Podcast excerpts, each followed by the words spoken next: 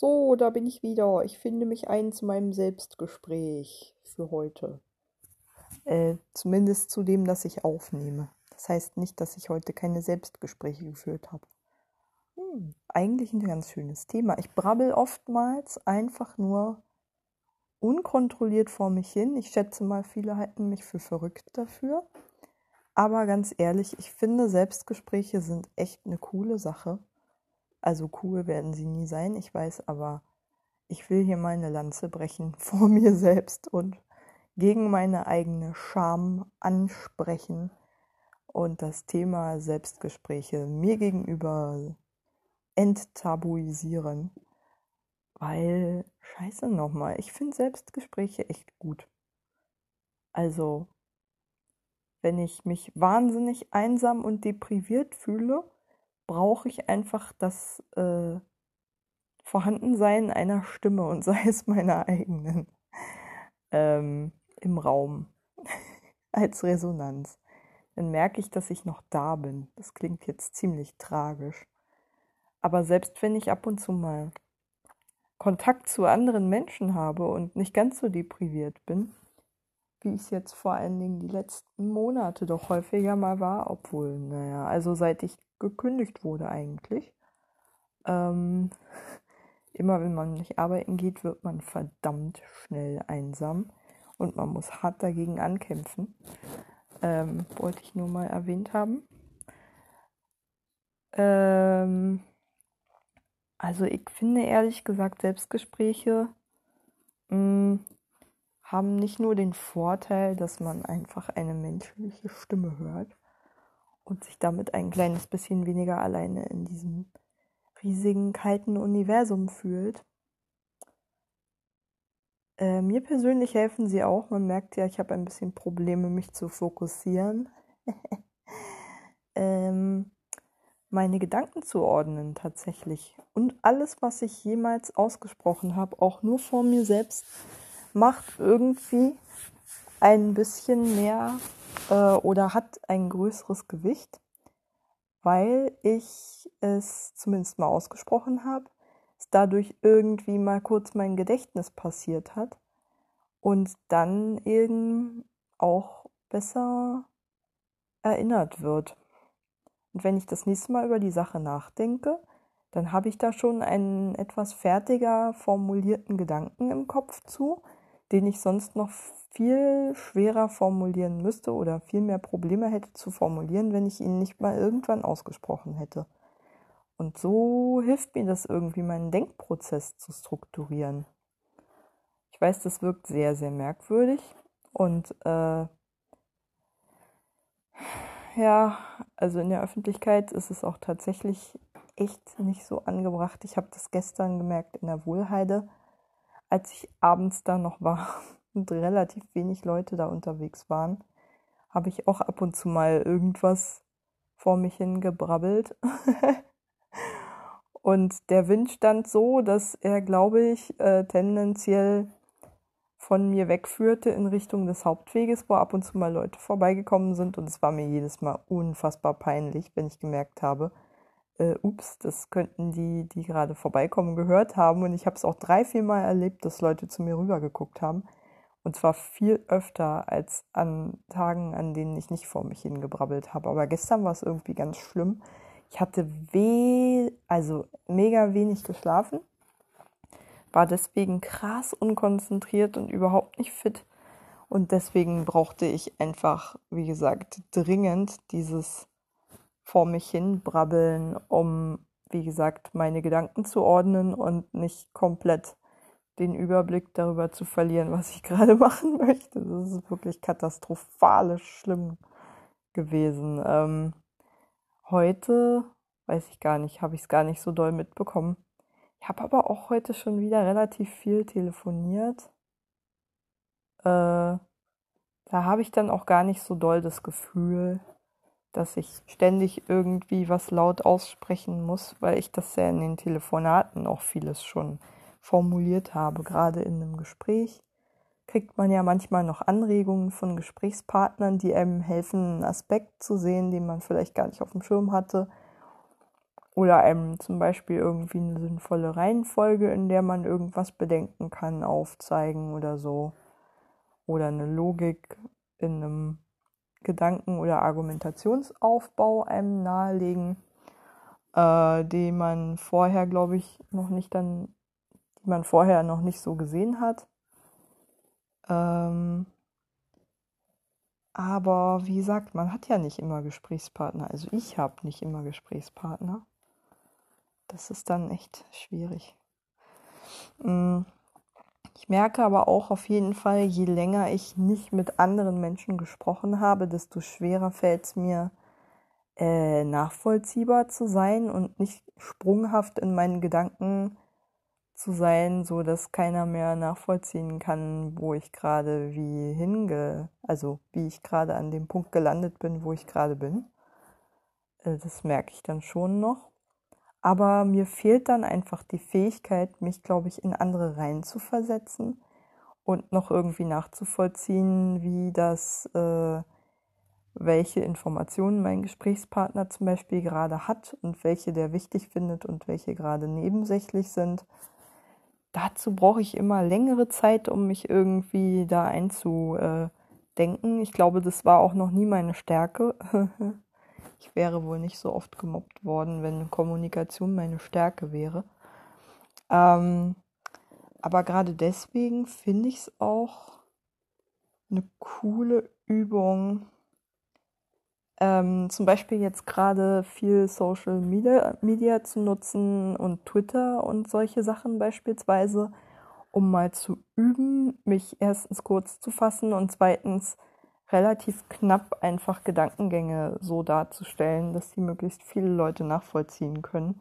Das finde ich echt ein gutes Übungstool. Ich habe heute Abend zum Beispiel relativ viele Twitter-Nachrichten äh, verschickt und äh, Umweltverbände zugespammt und so und äh, Beiträge geliked, die irgendwas mit meinem Petitionsthema zu tun haben. Das war irgendwie ganz cool. Ich glaube nicht, dass da irgendwer eine Reaktion drauf folgt. Ähm, aber ich will das jetzt einfach mal üben. Weil es, wie gesagt, so cool ist. Also gerade Twitter zwingt einen echt auf den Punkt zu kommen. Und das ist das, was mir wahnsinnig schwer fällt. Ich merke das ja auch, wenn ich schreibe. Also wenn ich den ersten Petitionstextentwurf vergleiche mit dem, wie ich ihn jetzt äh, online habe, das ist ein Unterschied wie Tag und Nacht. Ähm, viel verknappter, viel weniger Wiederholungen, viel logischerer Aufbau, würde ich sagen.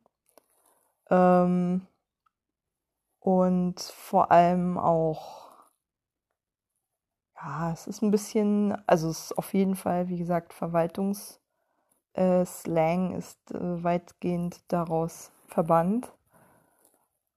Und ähm, ja, habe ich ja schon gelobt. Also ich würde an der Version, so wie sie jetzt ist, an dem Petitionstext jetzt nichts mehr ändern. Und ich finde auch die Länge total okay. Das ist jetzt kein Riesenriemen, liest man relativ schnell runter, enthält aber die wesentlichen Informationen zur Sachlage. Und wer sich mehr informieren möchte, kann auch noch einen Link äh, anklicken, wo man eine etwas ausführlichere Quelle bekommt, die meine These quasi stützt. Ähm, ja, da wüsste ich jetzt nicht, was man daran noch optimieren könnte. Aber ich merke, Gerade wenn ich zum Beispiel so Texte schreibe, die für ein Publikum gedacht sind, was ich echt selten mache. Aber naja, Publikum kann ja auch eine Gutachterin äh, für eine Abschlussarbeit sein oder sowas. Oder keine Ahnung, eine Pressefassung meiner Diplomarbeit musste ich mal zum Beispiel veröffentlichen oder habe ich mal veröffentlicht. Gott, oh Gott die ist so mit heißer Nadel gestrickt, da schäme ich mich heute noch für, weil ich sowieso kaum die richtige Fassung zu Ende gekriegt habe. Und dann die Pressefassung, ich habe keine Ahnung warum, aber ich habe mich da so dermaßen überstürzt mit, dass ich das, äh, ja, wie gesagt, da fehlen echt Teile und so. also, naja, ähm, wie auch immer. Ich glaube, da habe ich zum, äh, habe ich ganze Absätze aus Versehen rausgeschmissen, die für den Sinnzusammenhang wichtig waren und so. Gott sei Dank habe ich noch die Langfassung. Ähm, ja, das sind dann so Unfälle, die passieren, wenn man keine Zeit hat, um einen Text richtig zu redigieren. Aber einen Text redigieren finde ich auch wahnsinnig schwierig, weil ich immer so an jedem einzelnen Satz hänge und ganz, ganz, ganz schwer mich, wie gesagt, in die Leserperspektive einfühlen kann und auch meine Zielgruppe meistens sehr schwammig ist, weil ich mich nicht so richtig festlegen kann, wen ich eigentlich ansprechen will. Und wenn ich das dann festgelegt habe, dann bin ich aber viel klarer in der Textformulierung. Mhm. Ja, und ich finde, wie gesagt, äh, eigentlich gelingt es mir nie im ersten Anlauf einen Text so zu schreiben, dass er auch ähm, gut auf die Bedürfnisse der, des Lesers, der angepeilten Leserin äh, ausgerichtet ist, nachvollziehbar ist und so weiter und so fort. Und ähm, ja, also ich glaube, ich schreibe auch sehr impulsiv, möchte ich behaupten. Also schreiben ist für mich so wie meine Gedanken halt aufs Papier bringen. Also eine Stufe reflektierter vielleicht als ein Selbstgespräch, aber ein Selbstgespräch ist bei mir immer noch mehr oder weniger meine Gedanken laut äußern, so wie sie mir in den Kopf kommen. Und so ist es auch, wenn ich schreibe, ehrlich gesagt. Deswegen muss ich halt Texte auch immer noch überarbeiten ist wahrscheinlich auch total normal, aber es soll ja diese Leute geben, die schreiben können wie gedruckt und Interviews geben können, die man aufschreiben könnte und daraus ein Buch machen könnte. Ich bewundere das. Aber dazu braucht es eine Stringenz in der Gedankenführung, die ich nie haben werde. Weiß ich auch. Man merkt sehr, wie oft ich äh, bei Themen hin und her springe, wie oft ich den Satzanfang wieder vergessen habe am Satzende und solche Sachen. Das passiert natürlich rhetorischen Profis nicht. Das ist übrigens auch einer der Gründe, warum ich zum Beispiel mich nicht trauen würde, einen Podcast für Publikum zu machen. Das ist, äh, ist lustig, dass ich gerade in so eine Sprecherposition gegenüber einem imaginierten Publikum rutsche, merke ich gerade. Das klingt ja fast wie so eine Rechtfertigung für fürs Öffentlichkeit suchen, obwohl ich dann eigentlich doch keine Öffentlichkeit suche. Ich bin gerade in so einem Zwiespalt, glaube ich. Und auch in meiner persönlichen Entwicklung gerade an so einer Phase, wo ich glaube ich so irgendwie zwischen, ich möchte mich eigentlich total gerne verstecken, so wie immer, so wie ich das die letzten 34 Jahre gefühlt getan habe. Aber irgendwie möchte ich auch aus mir rauskommen und gehört werden. Ich weiß nur nicht genau wo, von wem und schon gar nicht wie. Äh, das ist gerade irgendwie so eine Phase, wo ich irgendwie so zwischen Selbstgespräch und äh, Marktschreier hin und her äh, schwanke. wie gesagt, es ist mir ja nur gerade aufgefallen, dass ich irgendwie so scheinbar zu jemand anderem spreche als zu mir, obwohl ich ja ursprünglich mit der Idee angetreten bin, diesen Podcast nur, nur für mich zu machen. Aber dann hat es doch was mit mir gemacht, wenn mir auch nur eine Person sagt, dass sie den Podcast zum Beispiel ab und zu mal hört.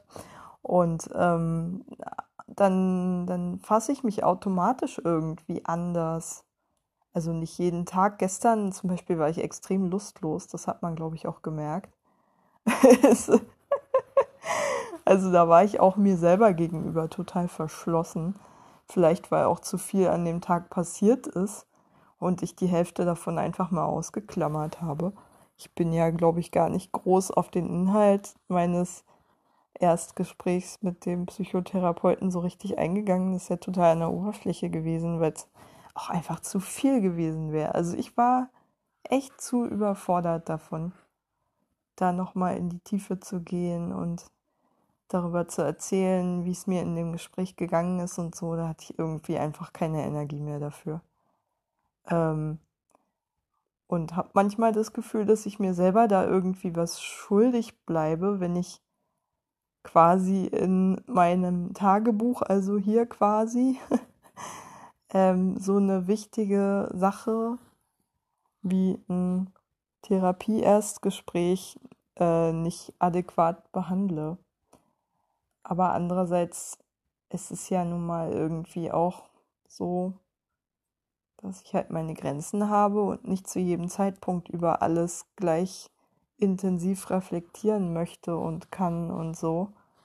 Und das wird sich halt notwendig auch in meinem Tagebuch oder so oder hier halt im Podcast quasi widerspiegeln.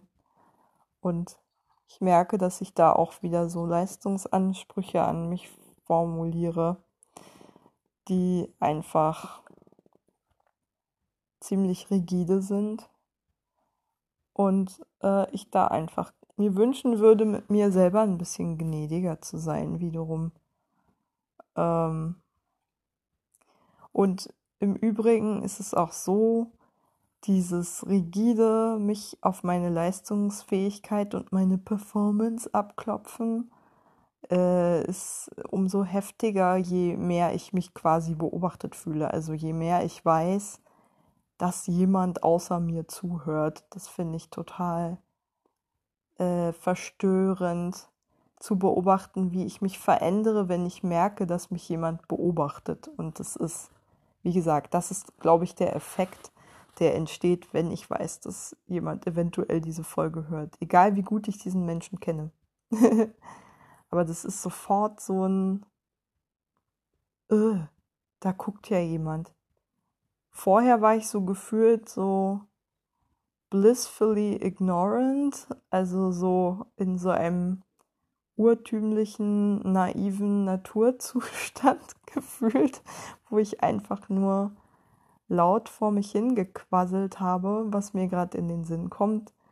Und jetzt ist da irgendwie so eine Instanz da, die dann quasi mit drauf guckt auf das, was ich sage und dann die ganze Zeit so innerlich kommentiert. Oh man, jetzt hast du schon wieder einen Gedankensprung drin. Wie soll man dir denn folgen können? Äh, das ist ja total sprunghaft. Und oh Mann, hast du dich schon wieder so unzureichend ausgedrückt. Ne, ne, ne, ne. Ja, der innere Kritiker halt. Ähm, und ja, ich finde es gerade erstaunlich, um mal zum Thema Schreiben zurückzukommen. Ist das eigentlich das Thema jetzt? Naja, egal. Ich habe entschieden, dass es darum geht. Unter anderem. Gedankensprung. yes. Ähm, also um mal darauf zurückzukommen, ich habe es tatsächlich auch schon geschafft, so Stream of Consciousness mäßig zu schreiben und es hat sich unglaublich befreiend angefühlt, aber hatte auch eine enorme Sogwirkung mit allen Stimmungen, die dabei äh, gechannelt wurden, also kanalisiert wurden. Die wurden dann auch echt krass verstärkt. Das ist echt fast psychotischer Zustand, in dem ich mich teilweise befunden habe, wenn ich geschrieben habe bisher da fürchte ich mich auch ein bisschen davor, eben weil ich weiß, dass es so eine Macht über mich hat. Ähm, ist ja fast wie so eine parallele Realität, die ich erschaffe, wenn ich in so einem Schreibflow drin bin. Ähm, hatte ich aber, wie gesagt, ewig nicht mehr. Ich glaube, da ist gerade irgendwie, entweder habe ich andere Kanäle oder es ist mir gerade zu kräftezehrend und ich habe deswegen gerade innerlich da intuitiv äh, einen Abstand dazu, so dass ich mich gar nicht in diesen Prozess des Schreibens begebe. Ich könnte auch nie, nie, nie, nie Schriftstellerin sein aus dem Grund. Also so Journalistin schon, das sind ja relativ überschaubare Texte und vor allen Dingen zuvor mehr oder weniger feststehenden Themen. Aber als Schriftstellerin muss man ja echt sich die Themen im Prinzip selbst schaffen und sich eine eigene Gedankenwelt aufbauen. Und das ist ein Prozess, den könnte ich, glaube ich, niemals mit dem Druck vereinbaren, der auf mir lasten würde, publizieren zu müssen, sozusagen. Ähm, das ginge nicht. Unter Druck kann ich sowieso überhaupt nicht kreativ sein. Das wäre dann im besten Falle richtig uninspirierte Kacke, die rein nach Handwerk aussieht. Und ganz ehrlich, ich bewundere jeden Schriftsteller, jede Schriftstellerin, ähm, die es schafft, ähm, handwerklich ähm, auf einem hohen Niveau und bewusst und mit einer ganz klaren Technik zu arbeiten und gleichzeitig aber ihre Kreativität da reinzubringen und das beides miteinander zu vereinbaren irgendwie, weil wie gesagt, würde bei mir nie klappen. Ich, mein innerer Kritiker würde, glaube ich, ähm, der, der zwar dazu geeignet wäre, zum Beispiel, wie gesagt, die handwerklichen Aspekte vom Schreiben zu beherrschen, also sprich so, wie man einen Text aufbaut und Spannungsaufbau und der ganze Kram und so. Aber mir würde schlichtweg die Themen fehlen, weil, glaube ich, dieser innere Kritiker, der mir dabei hilft, sozusagen ein Gerüst zu bauen für den Text, mich gleichzeitig dabei einschränkt, ein Thema zu finden, weil er keines gut genug fände, weil er einfach so erbarmungslos ist. Und ähm, ja, Deswegen bin ich, glaube ich, auch gerade jetzt an dem Punkt, wo ich in meinem Leben bin, davon abgerückt, mich in, naja, also in irgendeinem Kontext, in dem ich nach meiner Leistung beurteilt werde, also vor allen Dingen halt äh, ne, im Berufsleben, potenziell dann ja irgendwann mal wieder hoffentlich, ähm, kreativ einzubringen, was ja dann auch die Voraussetzung dafür ist, dass man zum Beispiel Lernprozesse hat, würde ich sagen, und seinen Horizont erweitert, Dinge, die mir eigentlich total wichtig sind. Aber gleichzeitig weiß ich ganz genau, Alter, solche Sachen funktionieren bei mir nur ohne Druck. Das merke ich ja jetzt auch. Ich kann jetzt in dieser Petitionskampagne, die ich mir selber quasi bastle, äh, viel freier Dinge tun, die ich niemals im Rahmen eines Jobs tun könnte, weil ich da viel zu gehemmt wäre und die ganze Zeit drüber nachdenken würde, ob ich das, was ich tue, gut genug mache.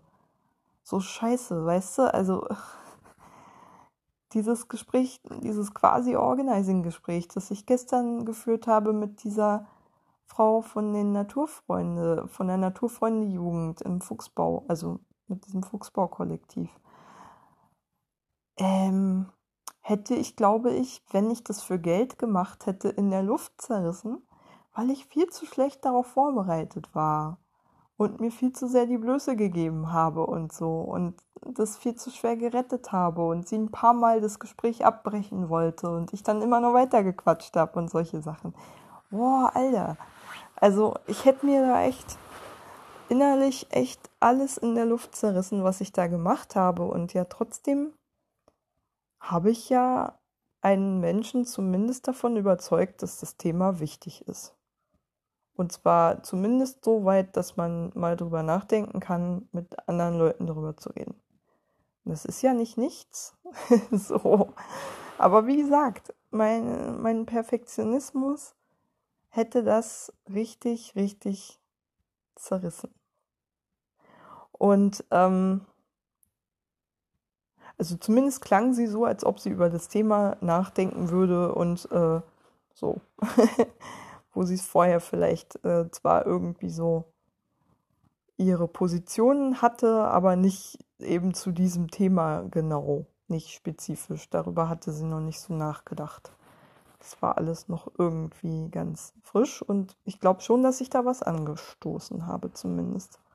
Und Denkprozess anstoßen finde ich bei einem Gesprächspartner schon also ein riesen Achievement. Also das ist schon ziemlich viel, finde ich. Ähm, also alles, was ich mir wünschen kann. Ich muss auch gar nicht unbedingt haben, dass die Leute mir alle irgendwie in meiner Meinung folgen, denen ich begegne. Aber ich will zumindest, dass sie mal über das Thema nachgedacht haben. Selber. Ganz individuell. Die müssen nicht, wie gesagt, da total drauf aufspringen Aber einfach einen Menschen mal zum Nachdenken gebracht zu haben über was, worüber jemand noch vorher nicht nachgedacht hat, finde ich immer schön. so. Fühlt sich an wie, also fühlt sich sehr empowernd für mich an. So. Und ähm, ja, ich merke ja auch, ich habe ja auch so eine leichte missionarische Ader. Klar, ich freue mich auch irgendwie, was zu bewegen und sei es nur, wie gesagt, in den Köpfen von Menschen. Ich habe ja auch ein gewisses Machtstreben. Ich meine, ich kenne meine narzisstischen Tendenzen ähm, gut genug. so, ohne narzisstische Tendenzen würde ich mich vermutlich niemals für Politik interessieren, weil da geht es ja um im Prinzip nichts anderes als Macht.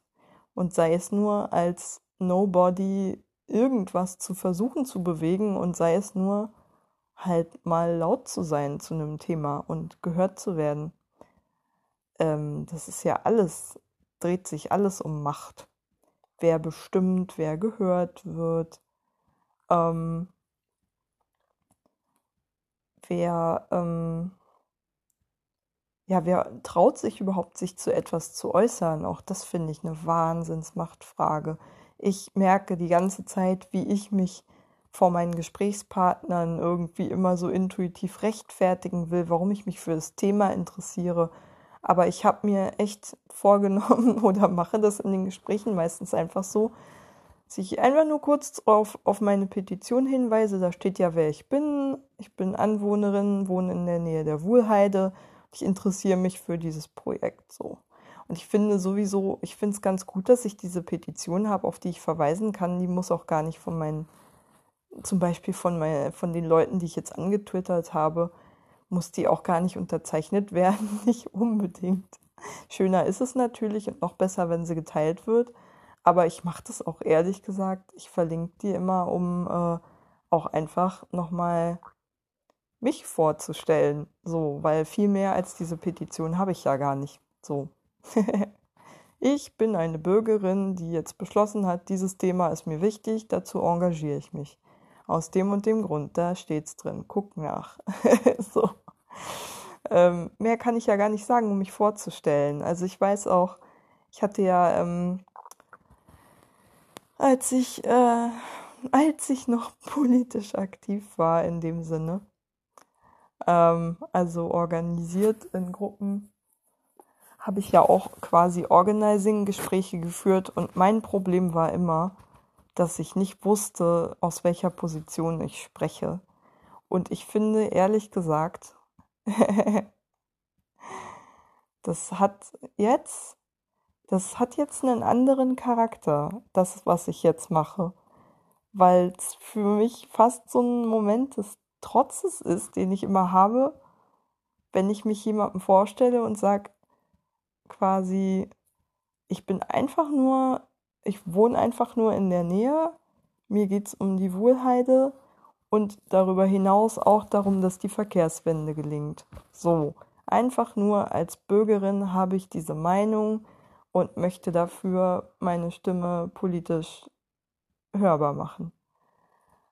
Und ähm, das klingt total pathetisch und eigentlich auch völlig abstrakt, aber durch die Petition ist das ja im Prinzip unterfüttert. So, also dieser komische zivilgesellschaftliche die, äh, Diskurs, von dem immer alle reden, gesellschaftliche Debatten, besteht ja im Prinzip auch nur aus Menschen, die irgendwie eine Meinung haben und die äußern. Und ich tue jetzt einfach mal so, als ob es reichen würde, einfach nur Teil der Gesellschaft zu sein und sich mal zu äußern.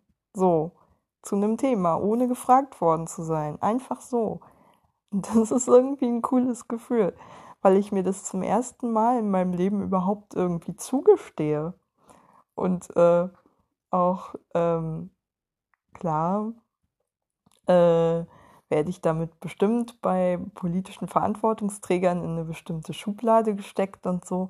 Aber nichtsdestotrotz fühle ich mich auch irgendwie moralisch im Recht und durch meine eigenen Grundüberzeugungen zu äh, dem, wie ich, was ich unter Demokratie verstehe, halt auch äh, quasi unterstützt. So. Also ich kann das vertreten, was ich tue. Mhm. Zum ersten Mal. Und also ohne, ohne mich dafür irgendwie zu schämen oder deplatziert zu fühlen, weil bisher waren die Organizing-Kampagnen, an denen ich teilgenommen habe, da kam ich halt immer einfach von außen und zwar so richtig doll, dass ich Leuten, die im Prinzip mit dem eigentlichen Problem, das von äh, externen Organisern festgelegt wurde, auch nichts zu tun hatte selbst, nicht davon betroffen war und ähm, jetzt fühle ich mich irgendwie auch betroffen von diesem Thema und stelle es auch in den Vordergrund. Es gibt ja immer so diese Kritik an Leuten, die sich nur in ihrem eigenen Hinterhof engagieren. Aber ich finde, ehrlich gesagt, bei diesem Thema geht es ja nicht nur um meinen Hinterhof, sondern auch ganz konkret darum, wie die Verkehrswende in Berlin gelingen kann und wie dem Mobilitätsgesetz Rechnung getragen werden kann und verdammt nochmal, der Koalitionsvertrag, den ich als Linksparteimitglied im Übrigen in einem Mitgliederentscheid zähneknirschend äh, abgenickt habe, ähm, dem, äh, dem auch Geltung zu verschaffen. Und ähm, ja, das nehme ich mir jetzt einfach mal raus. Beschließe ich jetzt gerade mal. Hm, ganz dreist und ungefragt. Und das, ja, das ist irgendwie cool. Auch wenn man merkt, äh, wie, wie sehr ich mich ständig noch dafür rechtfertigen will, aber das ist irgendwie, es fühlt sich, es fühlt sich legitimer an, als Leute zu den Konditionen, unter denen sie ALG 2 beziehen müssen und wie sie durchs Jobcenter schikaniert werden, zu befragen, ohne selbst äh, vom Jobcenter schikaniert zu werden und solche Dinge. Oder Leute davon zu überzeugen, einen Betriebsrat zu gründen in einem Unternehmen, das in Ostdeutschland fast nur Standorte mit mehrheitlich Leiharbeitern hat, um genau solche Dinge zu vermeiden. Ähm, und sich dann damit schmückt, dass es die Energiewende vorantreibt. Ich glaube, mittlerweile ist es auch pleite. Aber gut, das sind, das war ein Windenergieunternehmen, mm, ein Windkraftanlagenbauer. Ähm, und der ist, glaube ich, einfach Opfer der, naja, Opfer der deutschen Variante der Energiewende geworden, die darin besteht, systematisch zum Beispiel Windenergie, ähm, Windenergie auszubremsen und Solarenergie und denen systematisch die Subventionen zu entziehen und die dann aber wiederum in Kohle zurückfließen zu lassen, beziehungsweise nicht aus der Kohle abzuziehen, aber aus den Erneuerbaren und damit faktisch den Ausbau zu drosseln, was ich falsch finde, wie man hört. Trotzdem finde ich es scheiße, dass die äh, Jobs, die bei den, die in der Branche der erneuerbaren Energien entstehen, halt meistens wesentlich prekärer sind als die, die ähm, in den alten Industrien, Kohle und den alten fossilen Industrien halt ähm, so noch übrig geblieben sind, sag ich mal.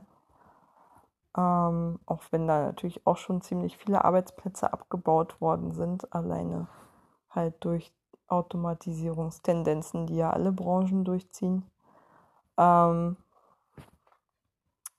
aber man merkt halt einfach an den, der Qualität der Arbeitsstandards, wann eine Branche entstanden ist, leider Gottes. Und wenn sie sagen wir mal, so um die Agenda 2010 Einführungszeit ähm, entstanden sind, ist es einfach sehr wahrscheinlich, dass da prekäre Arbeitsbedingungen sehr viel vorherrschender sind als in Arbeitsverhältnissen, die noch von den starken Gewerkschaften der 70er geprägt sind, meinetwegen, ähm, der alten Bundesrepublik, der alten, alten, untergegangenen Bundesrepublik. Ja, die gibt es auch nicht. Eine vergangene Zeit. Wir vergessen das gerne mal, dass Deutschland sich auch durch die Wende verändert hat. Aber gut, das ist ein anderes Thema. Äh, durch die Wiedervereinigung, durch den Anschluss der DDR. Egal. Ähm, Beitritt der DDR zur BRD, wie auch immer. Auf jeden Fall ist es ein anderes Land geworden. Und auch mit tiefgreifenden strukturellen Veränderungen in beiden Landesteilen, glaube ich. Also ich glaube vor allen Dingen auch, dass halt dieses, diese riesen Sonderwirtschaftszone mit den schlechten Arbeitsverhältnissen, ähm, die quasi wie so ein Experimentierfeld war, also Ostdeutschland halt äh, nach der Wende so eine Spielwiese von Neoliberalen war, die dann auch natürlich die Löhne im Westen unter Druck gesetzt hat in vielen Branchen. Und ähm, das äh, führte, glaube ich, auch einfach dazu, dass die sozialen Arbeitsstandards in ganz Deutschland gesunken sind dadurch. Bis auf die wenigen privilegierten Branchen, die bis vor kurzem noch sicher sein konnten, Gewinne zu machen was sich, glaube ich, auch gerade beschleunigt durch Corona ändert. Ich glaube, die Autoindustrie wackelt ja schon die ganze Zeit, dadurch, dass sie so lange protegiert wurde von der Politik und dadurch quasi davon verschont blieb, sich umstellen zu müssen und an die allgemeinen Tendenzen des Weltmarkts anzupassen. Stichwort Automatisierung, Stichwort äh, alternative Antriebstechnologien, Stichwort Digitalisierung. Ähm, all diese Trends wurden ja im deutschen Automarkt komplett verschlafen. Und jetzt versuchen halt die deutschen Autobauer verzweifelt hinterherzukommen, aber haben schon längst im Prinzip nur noch ihren Ruf der einstigen technischen Intellig äh, Exzellenz, an den sie sich klammern können. Aber wie gesagt, führend sind mittlerweile eben andere, die den Ton angeben und die Trends vorgeben. Und das äh, ist natürlich einfach nochmal dadurch verstärkt worden, dass eben die Bundesregierung so lange ihre schützende Hand über diese Industrie gehalten hat, quasi protektionistisch sie davor bewahrt hat, äh, durch die Tendenzen des, äh, durch die, die Absatz, von den Absatzschwierigkeiten auf den Weltmärkten zu sehr betroffen zu sein, die sich daraus ergeben, dass man einfach technisch nicht mehr innovativ genug ist und äh, das mit Absatz im Inland ausgeglichen werden sollte durch massive Subventionen. Ähm, das funktioniert einfach nicht. Das, das ja, wie gesagt, mm, ich glaube auch für Kapitalisten gilt, wer sich nicht anpassen kann, verschwindet halt. Klingt sozialdarwinistisch, aber bei Unternehmen glaube ich das wirklich.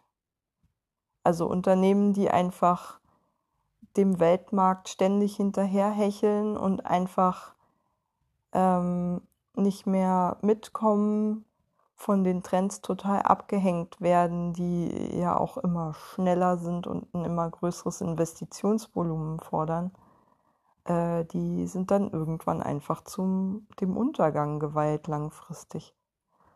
Und das wird massive strukturelle Umbrüche auch auf dem westdeutschen Arbeitsmarkt nach sich ziehen. Also die Industriezentren, die wir heute haben, werden auch mal so aussehen wie das Ruhrgebiet, denke ich.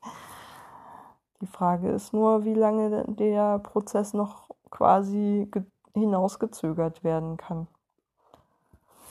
Naja, man sieht, ich gucke in eine nicht unbedingt rosige Zukunft ich bin allerdings auch wirklich immer sehr, sehr pessimistisch, wobei ich der deutschen Autoindustrie oder überhaupt der Autoindustrie als Ganze, die ja eigentlich ohnehin, wenn man es aus klimapolitischer Sicht betrachtet und aus Sicht von einer halbwegs modernen Verkehrspolitik, eigentlich dem Untergang geweiht sein sollte und schleunigst mal umgebaut werden sollte zu sinnvollerem. Ähm, ja, also ich weiß nicht, ob das so pessimistisch ist, auf den Untergang der Autoindustrie zu wetten.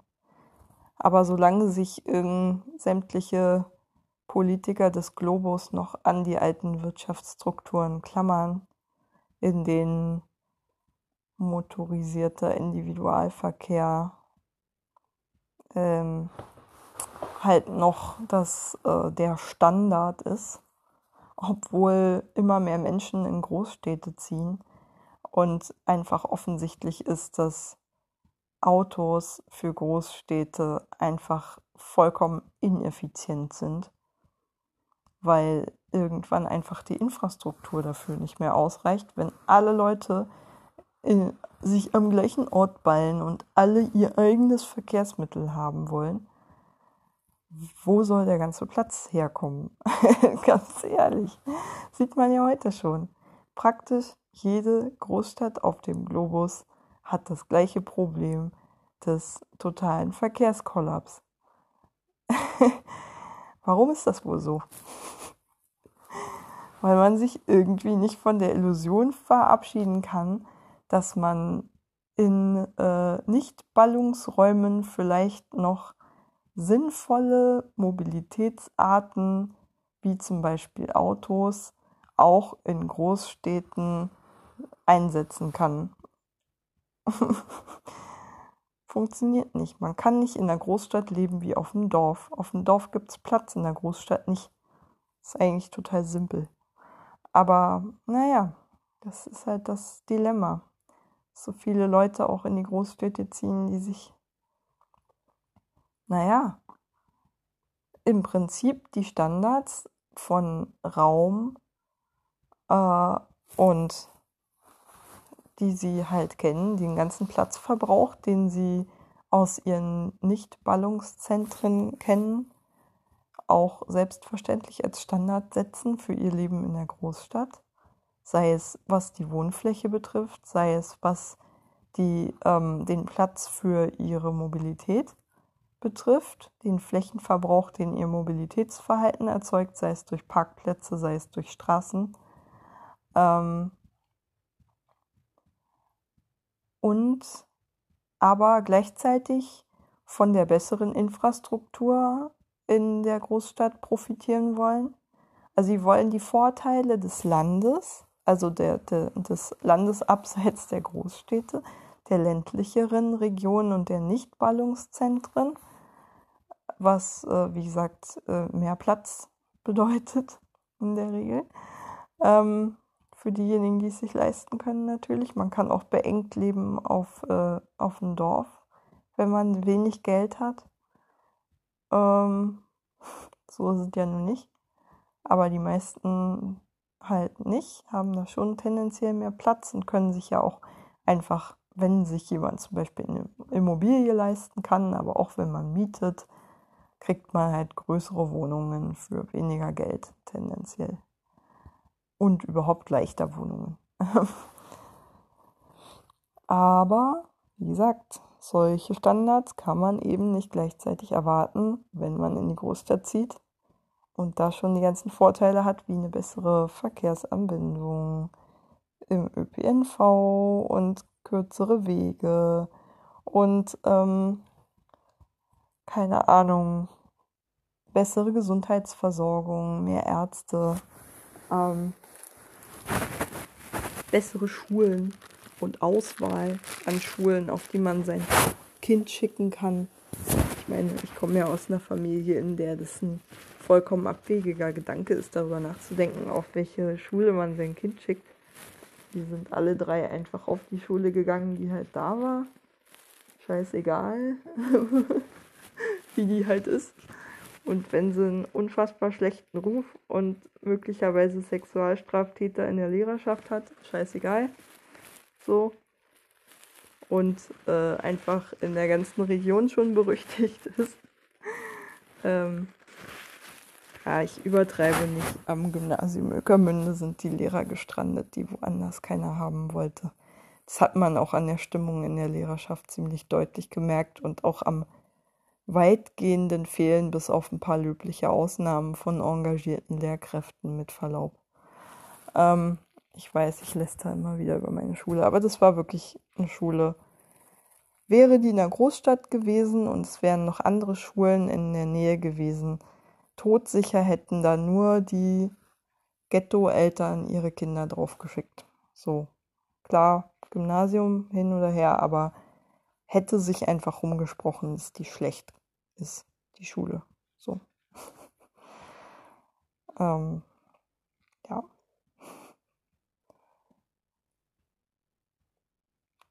Ich meine, auch auf schlechten Schulen kann man was lernen, so ist es nicht. Und gerade zum Beispiel in der Oberstufe fand ich den Deutsch- und Geschichtsunterricht total spannend und inspirierend. Wenn auch teilweise die Lehrer echt Panne waren, aber gut, das war dann eher eine menschliche Komponente. Ähm, meistens war es fehlende Zivilcourage bei Mobbing und so, die das Problem war. Ähm, aber die Inhalte fand ich schon teilweise echt spannend und ich bin heute noch froh, zum, zum Beispiel über meinen wirklich ansonsten, also pädagogisch grottenschlechten Religionsunterricht, aber schlichtweg über die Inhalte. Also einfach mal ein bisschen ausführlicher, ein halbes Jahr lang sozusagen mit den Grundlagen islamischer Theologie und so den wesentlichen Fakten vertraut gemacht worden zu sein, fand ich schon ganz cool. So. Oder ähm, Judentum, äh, Grundlagen und solche Sachen, halt so die üblichen Dinge wie Geschichte und Entwicklung und ähm, naja, die wesentlichen Feste und die Glaubensgrundlagen und die heiligen Schriften und wie sind da, äh, wie, wie ist so eine jüdische Gemeinde aufgebaut, bla bla bla, solche Sachen. Ähm, ja, fand ich alles ziemlich spannend und man kommt ja auch sonst nicht an so eine Inhalte. Das hätte ich zum Beispiel vermisst, wenn ich in Berlin zur Schule gegangen wäre, wo man, glaube ich, lange irgendwie nur so Ethikunterricht hatte. Ich weiß gar nicht, es gab ja mal so ein Volksbegehren pro Reli, ähm, das von der CDU initiiert worden war, ehrlich gesagt, mehr oder weniger. Ähm, aber das wäre halt auch nur konfessioneller Unterricht gewesen, ganz ehrlich. An konfessionellem Religionsunterricht hatte ich selbst, als ich Hardcore-Christin war, irgendwie kein Interesse, sondern da interessierte ich mich auch schon für andere Religionen und für so unterschiedliche Weltbilder und wie die zustande kommen und bla. Ähm, das dafür bin ich einfach als Mensch nicht tunnelblickig genug gestrickt. Man merkt es ja auch an meinen Interessengebieten, die erstrecken sich ja über irgendwie so ziemlich alles gefühlt. Also ich kann eher die Themengebiete, für die ich mich überhaupt nicht interessiere, an einer Hand abzählen, aber ich habe echt so das Gefühl, das ist gleichzeitig meine stärkste, äh, meine stärkste Stärke, aber auch gleichzeitig meine größte Schwäche dass ich einfach so umfassend für wirklich alles interessiert bin, weil es mir auch so schwer fällt, mich mal auf ein Thema festzulegen. Man merkt es ja auch an meiner Art zu denken, wie sprunghaft ich bin, weil ich dann ganz schnell wieder bei einem anderen Thema bin, das mich genauso interessiert. Das ist auch einfach Teil meiner Persönlichkeitsstruktur, dass ich irgendwie ganz viele Dinge wichtig finde, gleich wichtig finde. Das gehört zu meiner Persönlichkeit, dass ich nicht priorisieren kann, hat aber eben auch die Stärke, dass ich einfach wahnsinnig viele Dinge auch sehe und ernst nehme. Ohne mich da gleich drauf festzulegen. Das ist wichtig, das daneben aber nicht. So. Kann ich nicht, werde ich auch nie können, will ich auch gar nicht können, weil das ist, wie gesagt, das ist Teil meines Wesens, glaube ich. Und so oder so, glaube ich, wird in meinem Leben sowieso nicht äh, so verlaufen, selbst wenn ich mich mal irgendwo in der Zukunft im Best-Case-Szenario mal irgendwo beruflich so weit etablieren könnte, dass ich zumindest nicht rausgeschmissen werde. Mhm. Dazu müsste ich ja erstmal einen Job haben, aber gut. ganz angenommen, ich kriege mal einen Job, den ich dann auch behalten darf. Ähm, ich glaube trotzdem nicht, dass ich den für den Rest meines Lebens machen könnte. Oder zumindest, dass ich mir dann andere Ventile neben dem Job suchen müsste, weswegen ich dann wahrscheinlich ganz automatisch Teilzeit arbeiten würde, weil es immer Dinge gäbe, die ich daneben noch spannend fände. Also ehrlich gesagt, ich habe auch irgendwie, ich bin die ganze Zeit schon am Überlegen, wie ich zum Beispiel an dieser Petitionskampagne weiterarbeiten kann, wenn ich die Reha mache.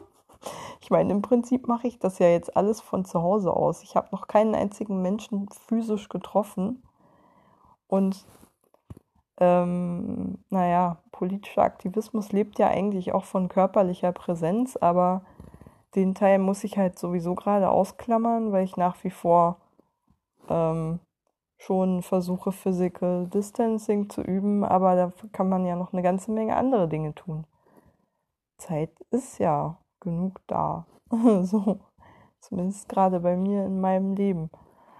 Und ähm, ja, ich bezweifle, wie gesagt, auch sehr stark, dass das, was ich jetzt gerade mit dieser Petition mache, was ziemlich viel Zeit in Anspruch nimmt, dass das auch nur halb so viel Spaß oder überhaupt noch Spaß machen würde, wenn ich das beruflich machen müsste.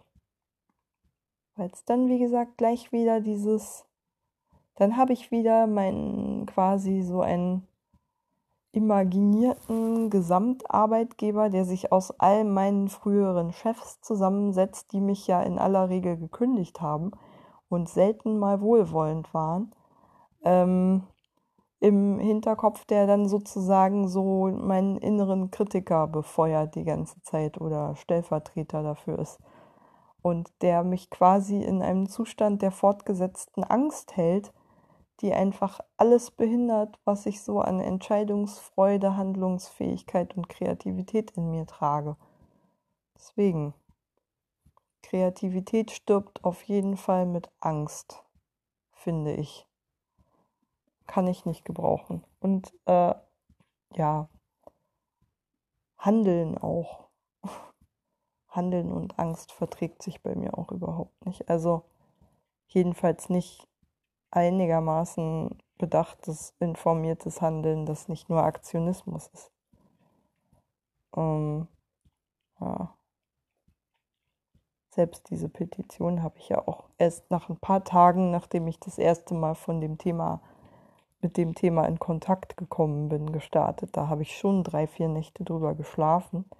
Und als ich dann merkte, dass es mich immer noch aufregte, ähm, dachte ich mir, ja, also Entschuldigung, wenn ich mich so lange über ein Thema aufrege, dann muss ich da mal was machen.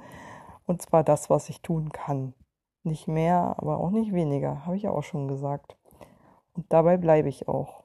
Ich finde, das bin ich mir selber auch irgendwie schuldig und meiner eigenen Integrität, dass ich nicht nur rumsitze und meckere, sondern mal den Arsch hochbekomme und über meinen eigenen Schatten springe und mal was Ungewohntes mache, weil mir was wirklich wichtig ist. Verdammt. Das habe ich bisher irgendwie noch nie geschafft und ich finde, das ist gerade ein wichtiger Schritt, den ich da gehe. Selber mal äh, das Heft in die Hand zu nehmen und mal tätig zu werden, ohne darauf zu warten, dass andere das machen. so. Ja.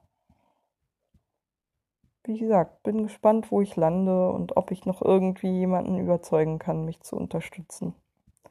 Schauen wir mal. Wenn nicht, dann halt nicht. Aber es war eine wertvolle Lernerfahrung.